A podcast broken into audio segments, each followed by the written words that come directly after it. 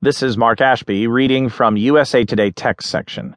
First commercial mission to moon approved for Florida company by James Dean.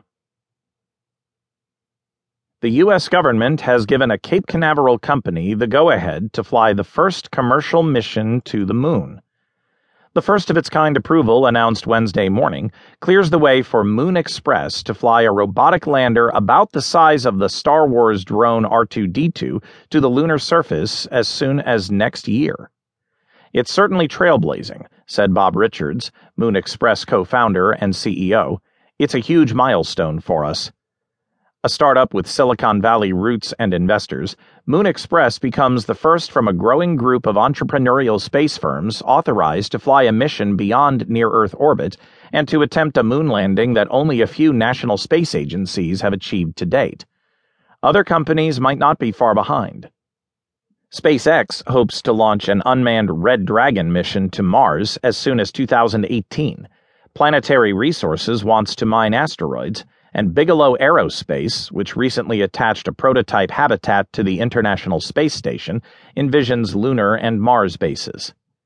Each at some point will need an approval like the one given to Moon Express by the Federal Aviation Administration, which led a months-long review also involving the White House, State Department, NASA, and Defense Department. Although it is considered a one-time approval that sets no precedent until more formal rules are put in place, industry advocates cheered the government's willingness to work with a small private space venture rather than standing in its way. "We're extremely excited about the government's decision," said Eric Stallmer, president of the Commercial Space Federation. "It's definitely a huge step forward in the development of space resources and doing missions in deep space." NASA already relies on two companies, SpaceX and Orbital ATK, to ship cargo to the ISS. By 2018, Boeing and SpaceX are expected to fly astronauts to the orbiting laboratory 250 miles above Earth. Commercial missions farther out in space, well beyond the realm 22,000 miles high where many communications satellites orbit, present more of a challenge. Congress last year passed a finders-keepers law that granted companies ownership of any resources they might extract from an asteroid or lunar soil. But a problem remained. No federal agency was responsible for approving such missions, so there was no green light to proceed. Moon Express needed to show that its mission would comply with the 1967 Outer Space Treaty, including commitments not to contaminate another planetary body, to be subject to government oversight, and to not interfere with other missions. The latter provision included promising not to mess with NASA's historic Apollo landing sites, for example. "It was completely uncharted territory," said Richards. "We boldly went where no private sector company had gone before in terms of regulatory frameworks."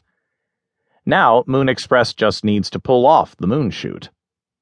The company, which has raised more than $30 million, this fall plans to unveil the MX-1E lander it is developing and testing at Cape Canaveral Air Force Station. A first launch optimistically is targeted for late 2017 on Rocket Lab's new Electron rocket, either from Rocket Lab's launch site in New Zealand or possibly Cape Canaveral. This FAA has not yet issued a launch license, which will be considered separately from the mission itself.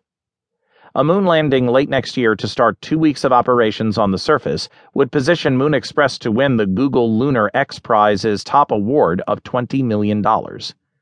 But the company has grander long-term ambitions, including sending people to the moon. Co-founder Naveen Jain said Moon Express would help develop a trillion-dollar space economy that holds opportunities comparable to the Internet, hence the space industry's appeal to tech titans including Elon Musk, Jeff Bezos, and Paul Allen.